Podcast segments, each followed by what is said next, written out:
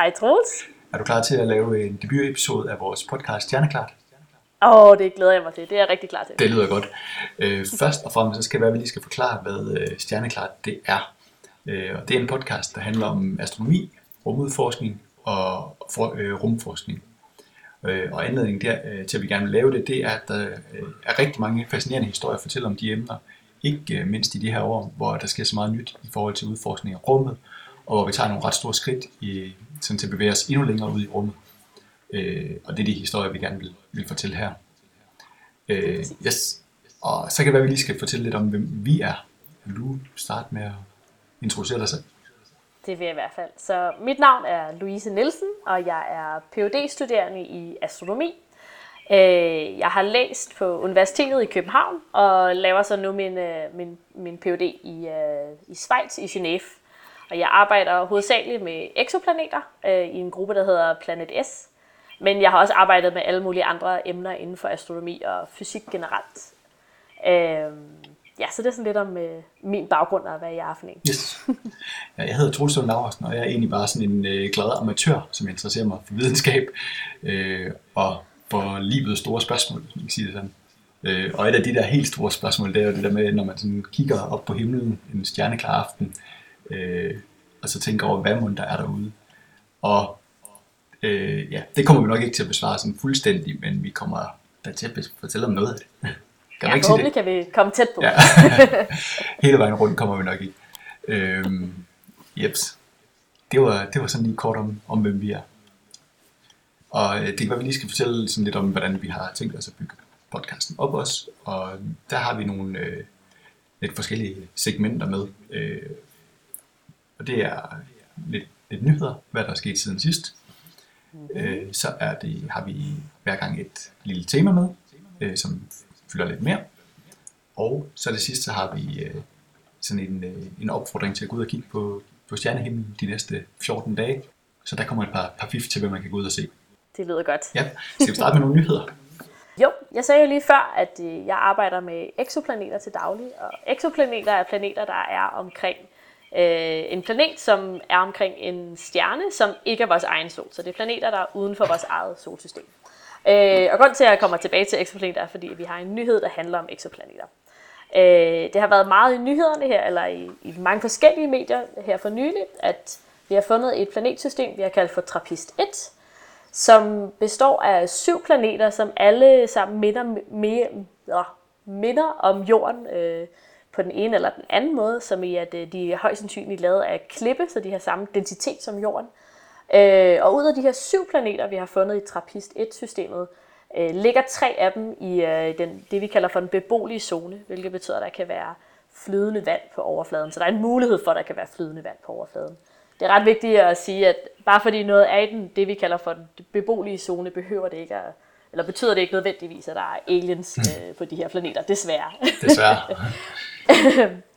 øh, men det her er en rigtig spændende nyhed, fordi at, øh, at vi højst sandsynligt kommer til at finde mange af, af den her type planetsystemer øh, inden for de næste mange år, eller inden for de næste kommende år.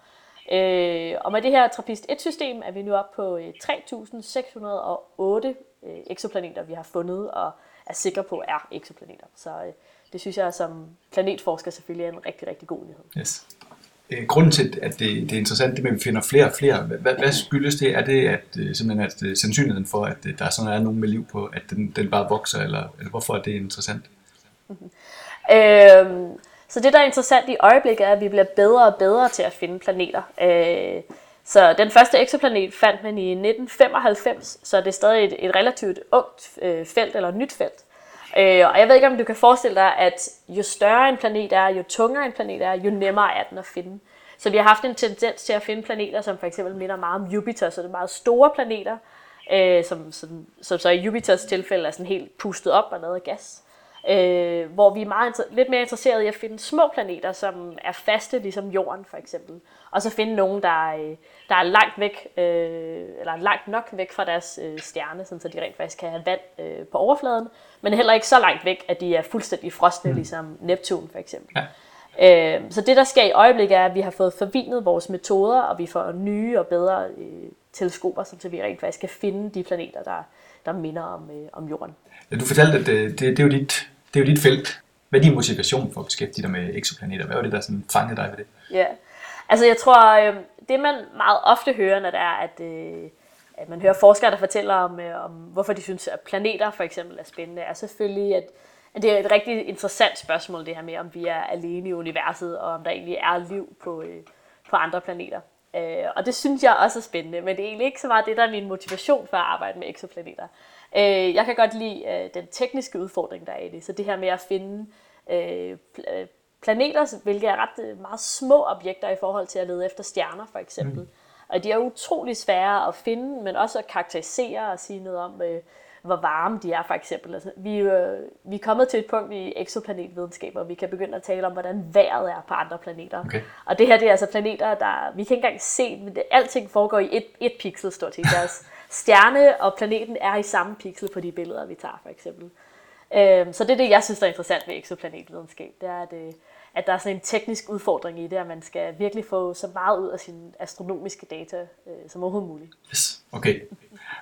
Har du sådan en yndlings-exoplanet? Mm, altså normalt, når folk spørger mig om, hvad min yndlingsplanet er, så siger jeg jorden. det er også godt, øh, godt svar. øh, Man kan sige, nej, at øh, jorden er jo også en exoplanet, for hvis der sidder nogen derude og kigger.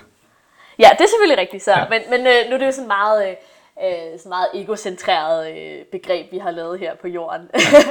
at exoplaneter har alt, hvad der ikke er i vores eget solsystem. Øh, Øh, jeg har arbejdet rigtig meget med en exoplanet, der hedder WASP-43b, som er okay. øh, en varm Jupiter, så det kan være, det er min, det er min øh, næste yndlingsplanet yes. i jorden. okay. Ja, Nå, jeg, har, jeg har heller ikke nogen øh, yndlings-exoplanet, men det kan være, at øh, vi skal finde en til mig, inden, øh, inden vi er færdige med at opsætte den her øh, sæson. Og jeg tror, at det, det, der vil ske i fremtiden, det er, altså, at vi får mulighed for at, at, at vælge nogle exoplaneter, som er endnu mere spændende, end det vi har mulighed for at vælge blandt de Okay, vi kunne lige startet. Lige præcis. yes, det lyder godt. yep. Øh, var det, har du mere til det? Øh, altså jeg har faktisk en lille sidenyhed til ja. det her med ekstraplaneter. Ja. Øh, og det er fordi, at øh, øh, Time Magazine, de laver sådan en top 100 hver eneste år over de mest indflydelsesrige personer i verden. Jeg ved ikke, om du har hørt om det, tror jeg. Yes, det har jeg. Øh, og det er faktisk den, der er udkommet for 2017, har tre forskere på, som er exoplanetforskere. Okay. Øh, det synes jeg var ret fedt. Det er øh, Natasha Balther, som er fra NASA. Hun er øh, ansvarlig for øh, en mission, der hedder Kepler, som vi nok skal komme tilbage til senere. Ja. Og så er der en fyr, der hedder øh, Michael Guillaume, som er øh, forbundet med det her TRAPPIST-1-systemet. Øh, og så er der en anden fyr, som, og ja, nu kommer jeg nok til at slagte hans navn, som hedder Guillaume Anglada Escude. Øh, Escude. øhm, som så også er, øh, er med i en, en gruppe, som prøver på at finde de her jordlignende planeter. Okay. Øh, så jeg synes, det er sådan et meget fedt symptom på, hvor, øh, øh, hvor interessante eksoplaneter egentlig er i øjeblikket, at man har forskere på Times top 100 liste over de mest indflydelsesrige mennesker. Ja, det må man sige. Det må man sige. Du er med næste år. Ja, jeg vil gøre mit bedste. Ja, det er godt. øh, jamen, jeg har også taget en, øh, en nyhed med, og den handler om, øh, at der er forslag om en fælles ESA- og NASA-mission til Jupiters måne Europa. Øh, og altså, som sagt, det er på, det er på forslagsbasis øh, stadigvæk, men øh, sådan, hvis man lige sådan skal rise op, hvad det så drejer sig om, så er det forslaget lyder på en opsendelse i midt 2020'erne, og en tur op til øh, Europa, det vil er en tur på øh, cirka 6,5 år. De fem år, de går med at nå til Jupiter, og så tager det lige lidt ekstra tid for at nå Europa også. Ja. Øh, og grunden til, at øh, det er interessant at, at nå Europa, det er, at øh, der er et kæmpe ocean under Europas iskappe, øh, og man mener, at Europa har dobbelt så meget vand, som vi har her på jorden. Øh, så der er rigtig meget at undersøge. Og øh, øh, et centralt punkt i planen, det er, at man vil lande på overfladen for at undersøge øh, det materiale, der er der, for, for spor efter liv. Øh, og altså, det synes jeg lyder ret interessant. Altså, hvis man i vores eget solsystem øh, kunne finde spor efter liv, altså, så øh, ja, hvad kan man så ikke finde endnu længere væk? øh, så det synes jeg, selvom det stadigvæk kun er på, på forslagsplan, så øh, lyder det rigtig, rigtig spændende. Mm-hmm. Ja. Øh, Ja, som sagt, så er det sådan en fælles ESA og NASA-mission. Øh, så der tænker jeg, at det, der har du lidt insiderviden, Louise. Hvordan, hvordan, er, øh, altså, hvordan, hvordan er forholdet mellem ESA og NASA? Er man konkurrenter, eller er man kollega, eller hvordan, hvordan er det? Ja. Øh, så jeg vil sige, at man er, man er begge dele, og det er egentlig ret, øh, ret normalt sådan i forskerverdenen generelt, at man kan jo godt have to forskellige forskningsgrupper, som arbejder på de samme felter, men i, øh, i forskellige organisationer eller lande, hvor at man arbejder selvfølgelig mod det samme videnskabelige mål, men samtidig er man også konkurrenter i, at det handler lidt om, hvem der kan komme først. Mm. Øh, men gudskelov i videnskab handler det også om at dele sin viden hele tiden, så så selvom der er lidt af et kapløb om at komme først, så handler det også om, at man sådan arbejder sammen, og man har en synergi øh, iblandt øh, øh, forskellige forskningsgrupper, som så gør, at man arbejder endnu mere effektivt sammen, okay. når det kommer til det. Og, man håber, og det, er så, og det, det er så det samme med, med ESA og NASA, at de er, øh, de er nok endnu mindre konkurrenter i den sammenhæng med, at de, de, de, øh, det er faktisk ret normalt at arbejde sammen på, på tværs af, af de her rum, øh, rumagenturer. Øh, så vi skal tale om Hubble senere, og Hubble ja. er en, en fælles mission mellem NASA og ESA også. Øh, og jeg har arbejdet en lille smule for en mission, der hedder James Webb Rumteleskopet, som vi også skal tale lidt om senere. Yes. Øh, og det er også en fælles mission øh, mellem ESA, NASA og så det kanadiske rumagentur. Men jeg ved ikke, om du kan forestille dig, at der er selvfølgelig en masse sådan nogle kulturelle forskelle mm. eller sådan, ja. imellem to store organisationer som de her. Så selvfølgelig vil der altid være lidt... der kan godt være lidt besværligheder ved at arbejde sammen, men, men jeg tror, vi er ret gode til det. Ja, okay, det lyder godt. Øh, og så er det en tendens, at det, det så er de, sådan, at de er sådan de helt store øh, opgaver, man så, man så er fælles om. Øh, så det, det bliver uddelegeret meget, og jeg tror, at noget af det, som ESA har haft svært ved ved nogle af deres missioner, hvor de gerne har ville lande på, øh, på... Øh, det er faktisk gået meget godt på alting, der ikke er hverken måner eller, eller planeter. yes. øh, men, men ESA har haft ret svært ved at, at lande på, øh, på, på planeter, for eksempel, hvor at øh, NASA har rigtig meget erfaring med det. Så det er et sted, hvor man kan sige, at de to rumagenturer har forskellige kompetencer. Mm. Øh, og det er jo sådan nogle kompetencer, som vi gerne vil have her i Europa, og det kan man så opnå ved at samarbejde med NASA om det, sådan, så man både bruger deres kompetencer, men også lærer øh, i processen samtidig med, for eksempel. Okay. Og så kunne jeg forestille mig, at øh, jeg har faktisk ikke tjekket det her, men øh, det er nok ESA, der kommer til at, øh, at sende øh, missionen ud i rummet, så det er sikkert en ESA-raket, den skal sendes afsted med. Okay. Så det er sådan det, en af de kompetencer, de så har, kan man sige. Ja, okay. Ej, det har de sikkert heller ikke øh, besluttet sig for endnu. Det er sådan noget, man Nej. finder ud af ret langt hen i processen. Okay. Øhm, jo, så spørgsmålet, det er jo, øh, altså, øh, Ja, man har, man har hørt det samme i forbindelse med, når vi, når vi lander på Mars. Altså det her med, når man, når man tager afsted for at lede efter øh, liv, hvordan undgår man så, at man, man har noget med øh, ombord på, på, på det landingsfartøj, man bruger, så man egentlig sådan kan forurene øh, det, man ser? Mm-hmm. Øh, har du... Kan du fortælle lidt om det? øh, så ja, jeg har en lille smule viden omkring. Det er selvfølgelig ikke ja. noget, jeg er ekspert i. Men det man, man øh, gør, og det gør man faktisk med alle rummissioner, det er, at man prøver at holde det så sterilt som overhovedet muligt de komponenter, man rent faktisk sender ud i rummet. Øh, og der er man faktisk blevet enige om, at det skal man gøre ved alle komponenter, man sender ud, om man har planlægger at lande på en planet eller ej.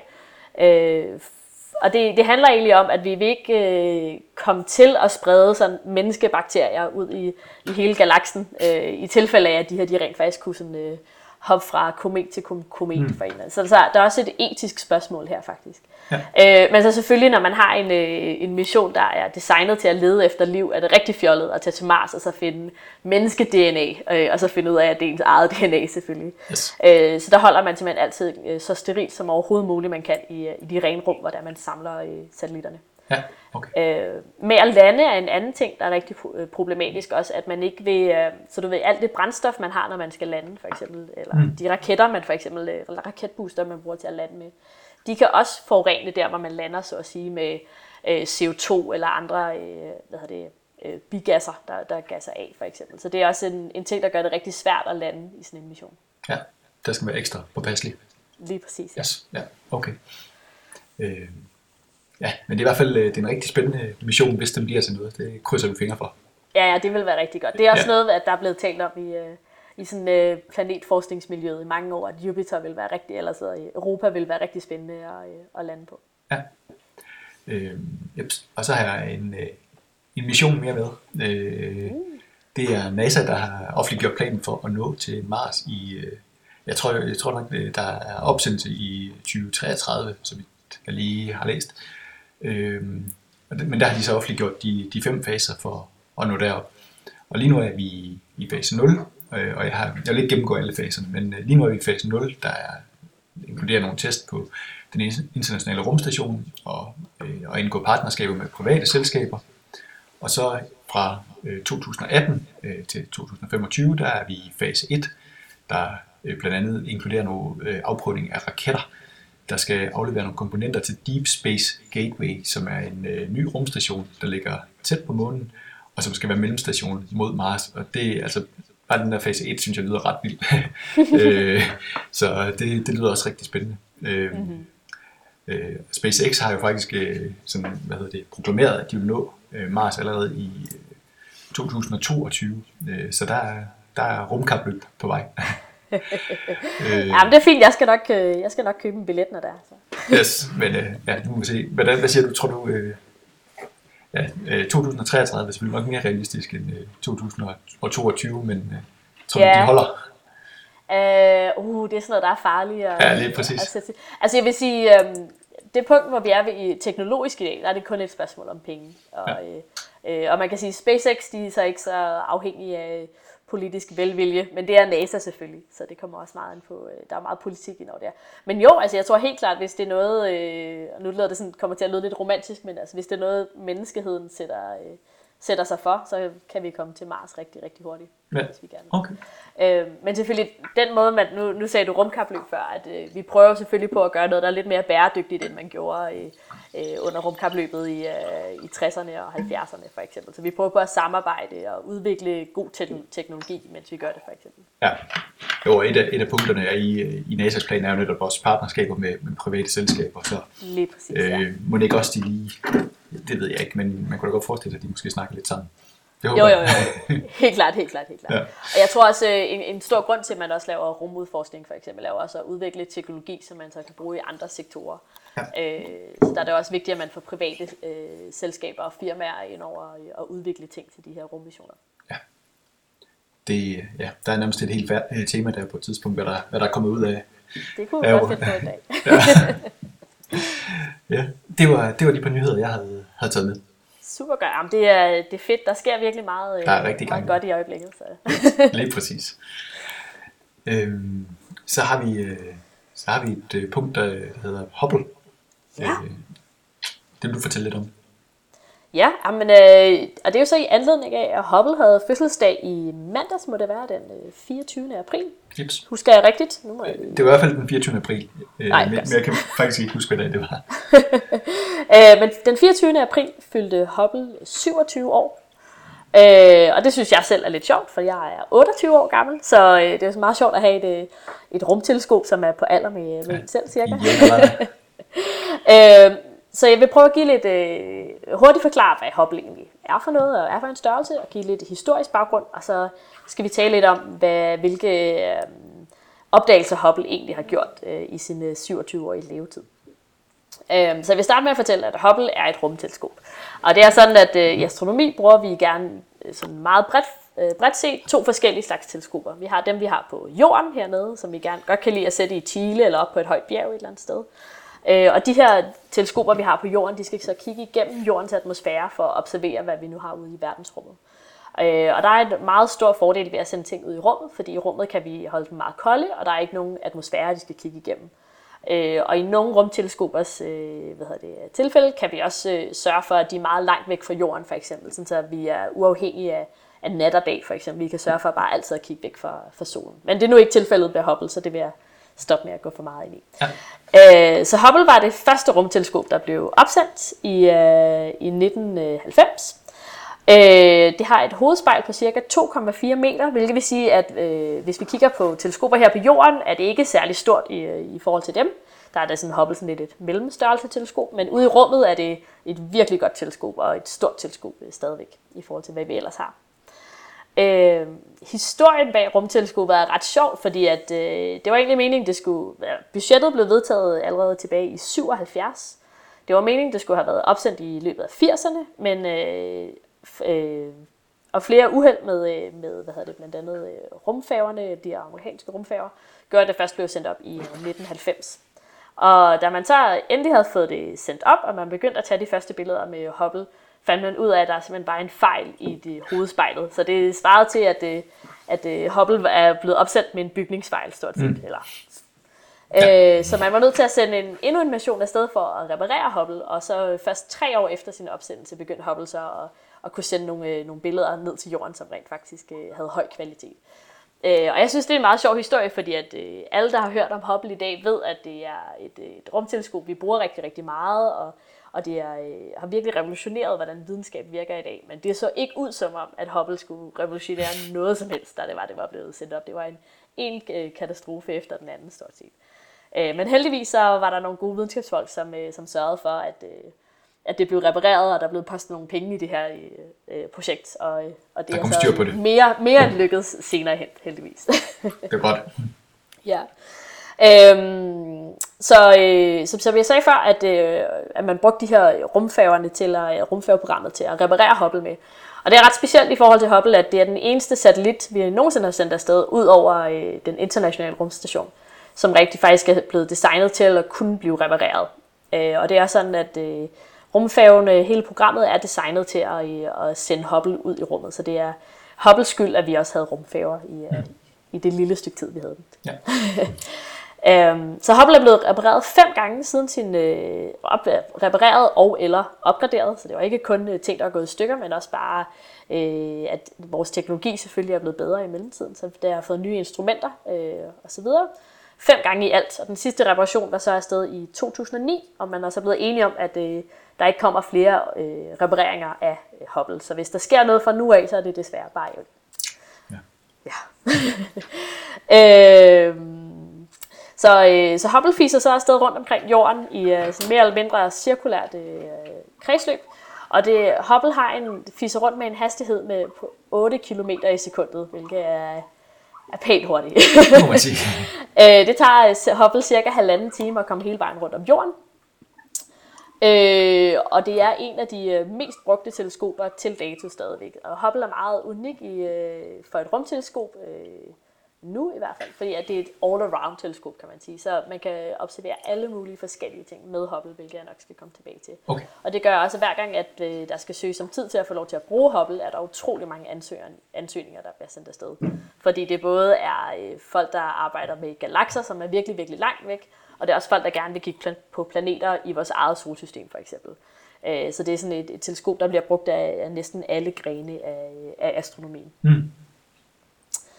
Øh, så jeg lovede at fortælle lidt om også, hvad, sådan lidt, lidt mere historie, sådan endnu længere tilbage fra Hubble. Så det er sådan, at Hubble er opkaldt efter en amerikaner, der hedder Edwin Hubble, eller hed Edwin Hubble.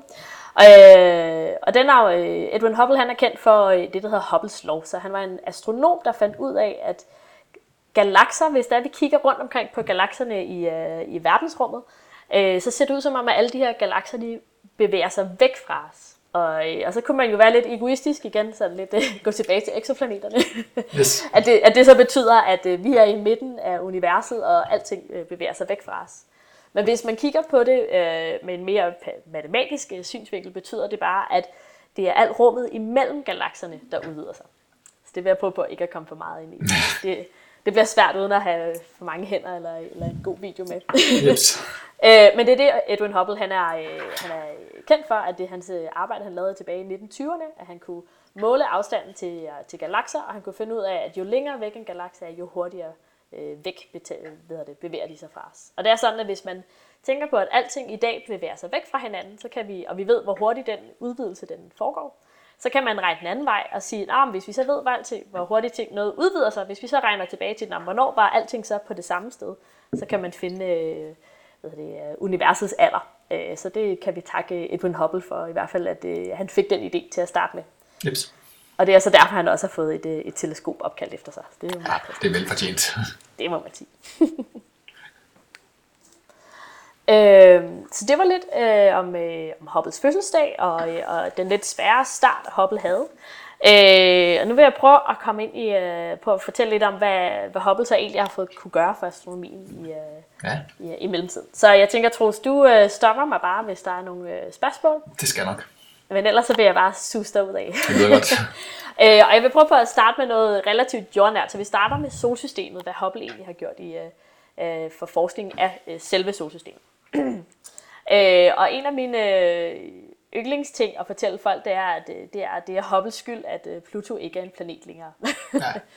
Øh, så før vi havde den mission, der hed New Horizon, som suste forbi Pluto her, øh, må det være et øh, års tid siden, øh, og tog de første sådan, nærbilleder af Pluto, så var de bedste billeder, vi havde af Pluto, kom fra Hubble af. Øh, og man har blandt andet med Hubble fundet ud af, at Pluto har en måne, der omkredser den, som vejer cirka en tredjedel af, hvad Pluto vejer. Og det har så været en af de argumenter, der gjorde, at vi ikke kan kalde øh, Pluto for en, en planet mere i den sådan klassiske forstand af, hvad en planet er i vores ja. solsystem.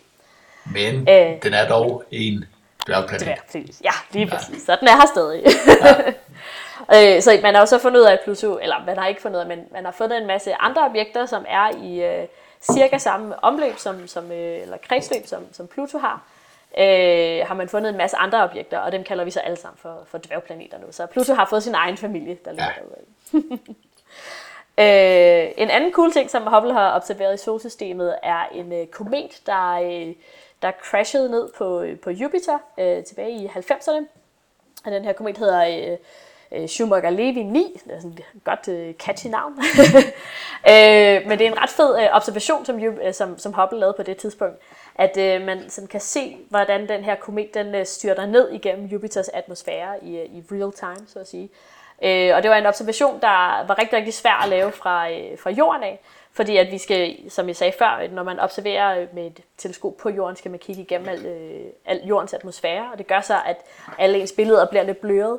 Og derfor er det meget nemmere at bruge et rumteleskop til at tage, tage billeder af noget, der, øh, hvor man virkelig gerne vil have, have god opløsning i ens billeder. Øh, så derfor kunne man stort set kun observere det her med, med Hubble, og det er nogle rigtig fede billeder, og dem synes jeg, vi skal lægge op på vores Facebook-side eller vores, øh, ja, vores hjemmeside senere, det hvor man simpelthen kan se, hvordan den her komet den sådan er gået i brudstykker, og det har man så kan bruge til at analysere, hvad Jupiters atmosfære er lavet af.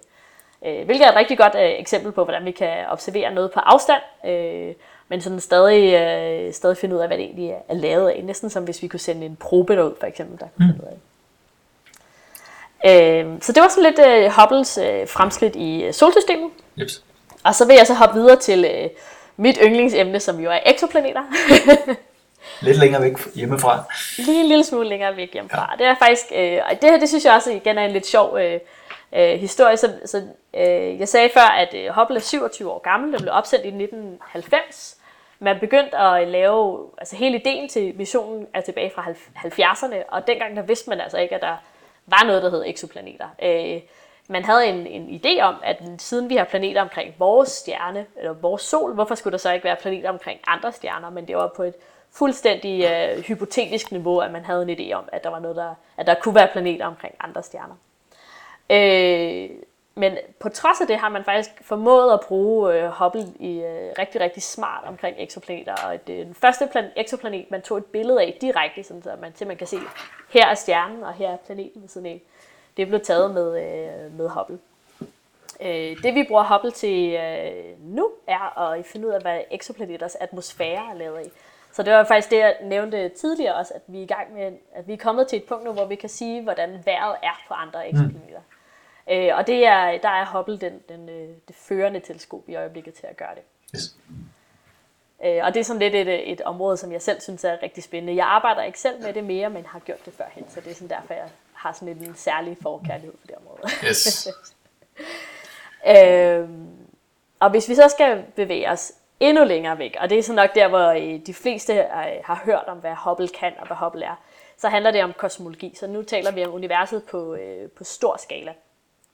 Øhm, så jeg tror, der er et billede, som vi helt klart også skal, skal linke til, som hedder øh, Hubble Deep Field. Og jeg tror, det er, det er nok et billede, som de fleste mennesker på jorden har set på et eller andet tidspunkt, men de ved nødvendigvis ikke, hvad det er for noget. Men det, man, egentlig, man gjorde tilbage i, øh, i 90'erne, det var, at en af direktør, direktøren for Hubble, øh, han sagde, at jeg vil gerne øh, bruge øh, rigtig meget af den observationstid, som jeg helt selv kan få lov at bestemme over, den vil jeg gerne bruge til at bare kigge på et punkt på himlen, og så bare blive ved med at kigge i den retning. Og se, hvad der er. øh, og det er sådan en lidt, øh, en lidt tosset idé til at starte med, men i, hans idé var, at vi er nødt til at finde ud af, hvad, hvis man bare kigger på et eller andet helt sort punkt på himlen, kan, kan vi egentlig finde noget der, hvis vi bare eksponerer længe nok.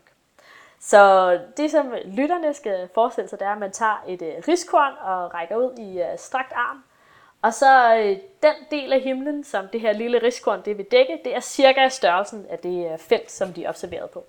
Og så observerede man i flere uger, hvor man simpelthen bare eksponerede i, på det her ene felt, og blev ved med at, at tælle, tælle lys i den retning. Og det man fandt i det her lille rigskornstørrelsefelt var øh, 1500 galakser. Ja. Øh, og, øh, og alle de her galakser øh, har forskellige udseende, de har forskellige farver, de har forskellige aldre og forskellige øh, afstande, men man har simpelthen brugt det her felt til at kunne sige noget om, hvor mange galakser der egentlig er i universet. Mm. Og, øh, og det er også øh, det dybeste billede, man nogensinde har, man har kunne tage øh, af, i, øh, i verdensrummet. Øh, og der, jeg tror, at lytterne skal tænke over, at når man kigger på noget, der er meget langt væk i astronomi, så betyder det også, at det er taget, det billede er meget gammelt, så at sige. Det vil sige, at lyset har taget længere tid for at komme ned til os, så derfor kigger man på nogle meget unge galakser, så man kigger længere tilbage i universets øh, historie. Ja. Det føler jeg, det er noget, vi også skal, vi skal forklare lidt øh, i måske i, i, øh, i et, et særligt episode på et tidspunkt, skal vi yes. have lidt om kosmologi. Ja. øhm, så det var det, der hedder øh, Hubble Deep Field, og det er et fantastisk billede, så jeg synes, alle skal prøve at kigge på det en gang. Og det har man så udvidet med noget, der hedder Hubble Ultra Deep Field, hvor man så har taget det samme felt, men har observeret endnu længere. Og man har gjort, prøvet at gøre det flere forskellige steder på himlen, for at være sikker på, at måske havde vi bare, det kunne være, at de bare havde helt tilfældigvis har kigget i en retning, hvor der måske var ekstra mange galakser. Man har så prøvet at gøre det i andre retninger, og man finder præcis det samme hver gang, at øh, universet er spækket med galakser. Og ja, det synes jeg er øh, et helt fantastisk resultat at have selvfølgelig, fordi hvis vi kommer tilbage til at snakke om planeter for eksempel, at nu har vi en idé om, at der er planeter omkring de fleste stjerner i vores, øh, vores øh, egen mælkevej, i vores egen galakse, og hvis man så kigger, tænker på, at der er lige så mange galakser i universet, som der er stjerner i vores mælkevej, og alle de galakser har, har lige så mange stjerner, som vi har, øh, og alle de stjerner har sikkert også planeter omkring dem, så begynder øh, øh hvad det, sandsynligheden for, at der er rum, et, liv et eller andet sted i rummet, jo at blive, øh, blive rigtig, rigtig stor. Og man bliver lidt svimmel. En lille smule, men ja. det, det er også godt sådan en, øh, hvad det, man bliver meget ydmyg som astronom nogle gange, ja. når man begynder at tænke på de ting. det kan jeg godt forestille mig. Øhm, så det var det, der hed Hubble, Hubble Ultra Deep Field. Jeg vil nævne sådan en anden ting omkring kosmologi og Hubble. Øh, og det binder lidt tilbage til manden Edwin Hubble, det her jeg fortalte med Hubbles lov, og at universet udvider sig. Øh, at det er også der, hvor teleskopet Hubble virkelig har gjort en, en stor forskel. Øh, man har kunnet måle øh, det, der hedder, nu skal jeg man har kunnet måle ikke kun hastigheden af, ens, øh, af universets udvidelse, men også hvordan universets udvidelse rent faktisk accelererer, som i at universet begynder at udvide sig hurtigere og hurtigere og hurtigere. Mm.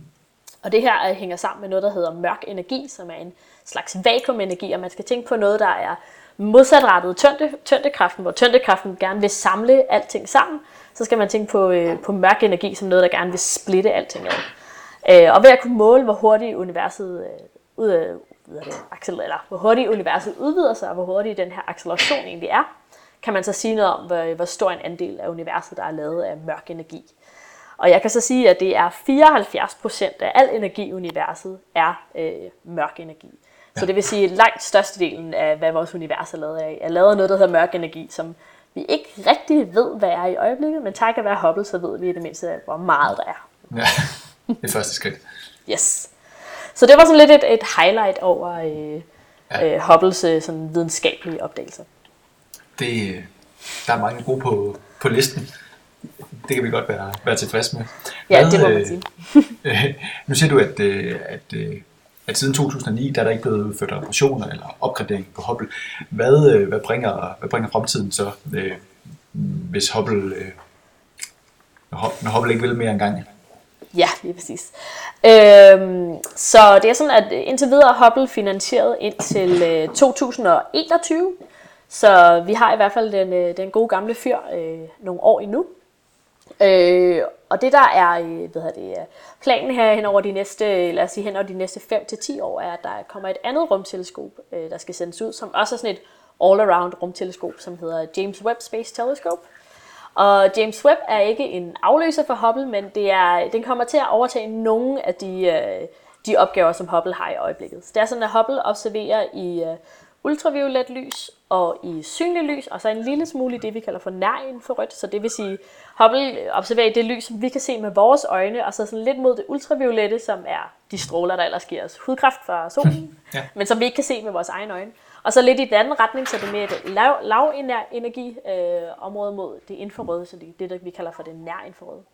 Og James Webb kommer så til at overtage og over, observere i det nærinfrarøde, og så mod det, vi kalder for midt infrarødt, så jo mere infrarødt det her lys det end bliver.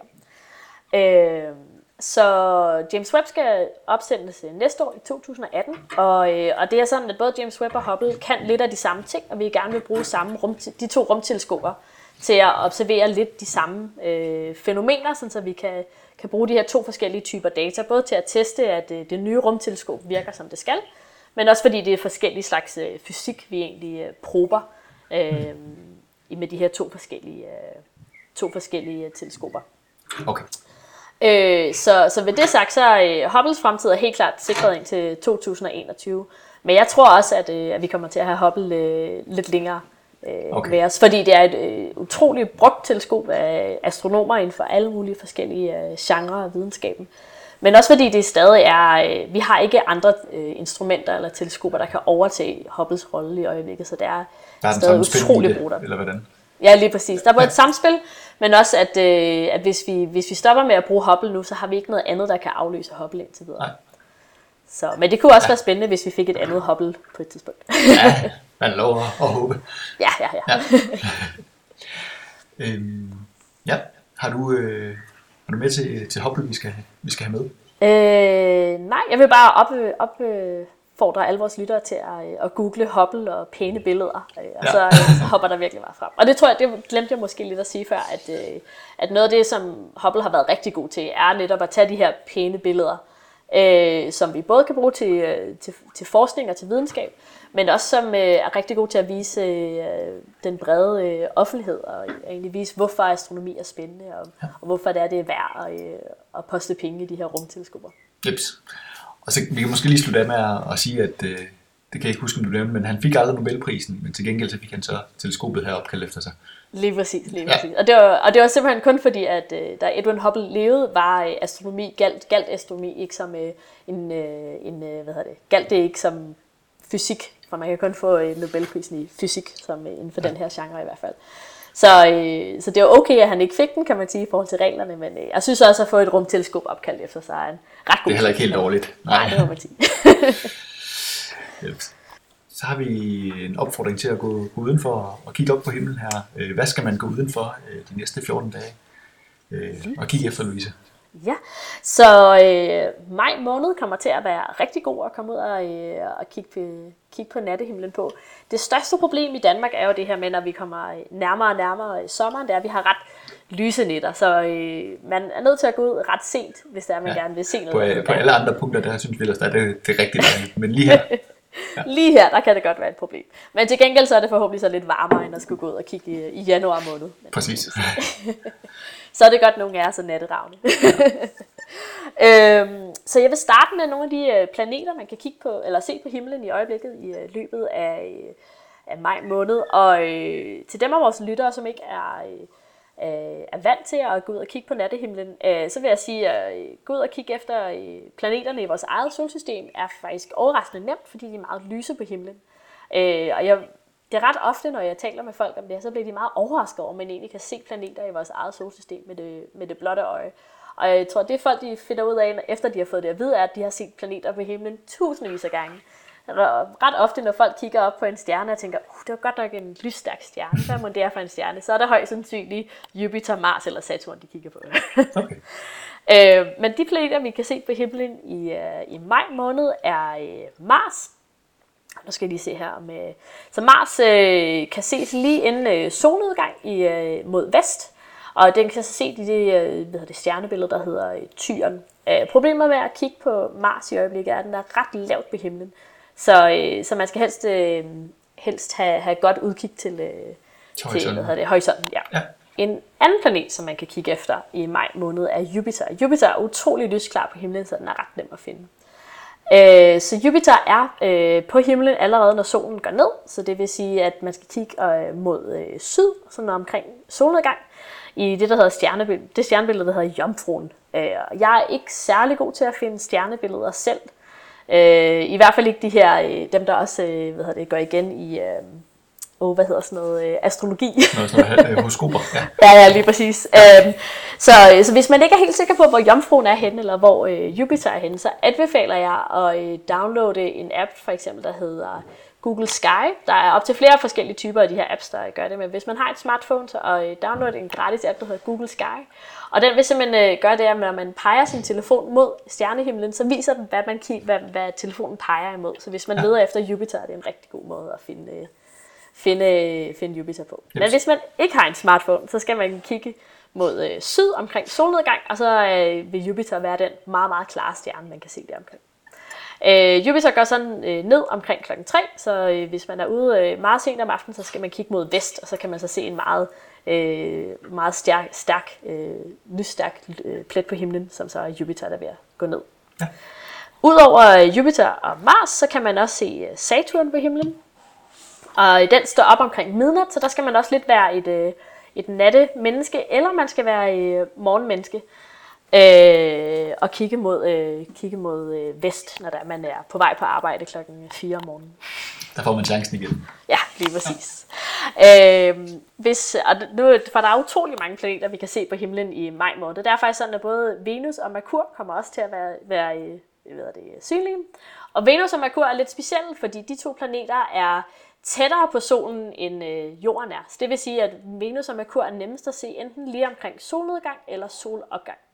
Og i øh, maj måned kommer det til at være, at Venus er synlig lige øh, inden solopgang, men også meget lav på himlen. Øh, og Merkur øh, dukker i princippet op omkring øh, horisonten ved, øh, ved, det, ved øh, solopgang. Men jeg tror, den kommer til at være meget svær at få, få et glimt af, fordi at, øh, den er meget, øh, meget tæt på solen i øjeblikket. Så, øh, ja, okay. så den skal man desværre nok ikke prøve på. Nej.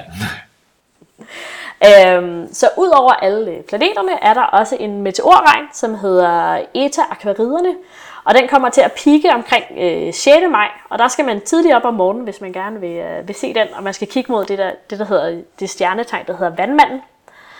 Øh, så det vil sige mod øst. Øh, men problemet med de her Eta Aquariderne i år er også, at de er ret lavt på himlen, så man skal have ret god øh, udkig mod horisonten. Til gengæld er vi ret heldige i forhold til månen. Der er, der er ikke så meget i måne på himlen på det her tidspunkt, så hvis, øh, hvis man har en, øh, en god, klar øh, morgen øh, den 6. maj, så skal man helt klart gå ud og, og kigge efter ETA akvariderne mod øst. Yes. Det var, det var det, der, der er værd at kigge efter her i det er starten godt. Der er også, af maj måned. Der, Men der er også meget at kigge efter, ja, synes jeg. det må man sige. Simpelthen vinget alle sammen af. Lige præcis. øh, yep. Jamen, øh, skal vi ikke sige, at det var det for, for her, den her debut-episode? Jo, jeg synes, øh, det, var, det var super sjovt. Ja. ja, så tak for den her gang, og vi lyttes ved. Det gør vi.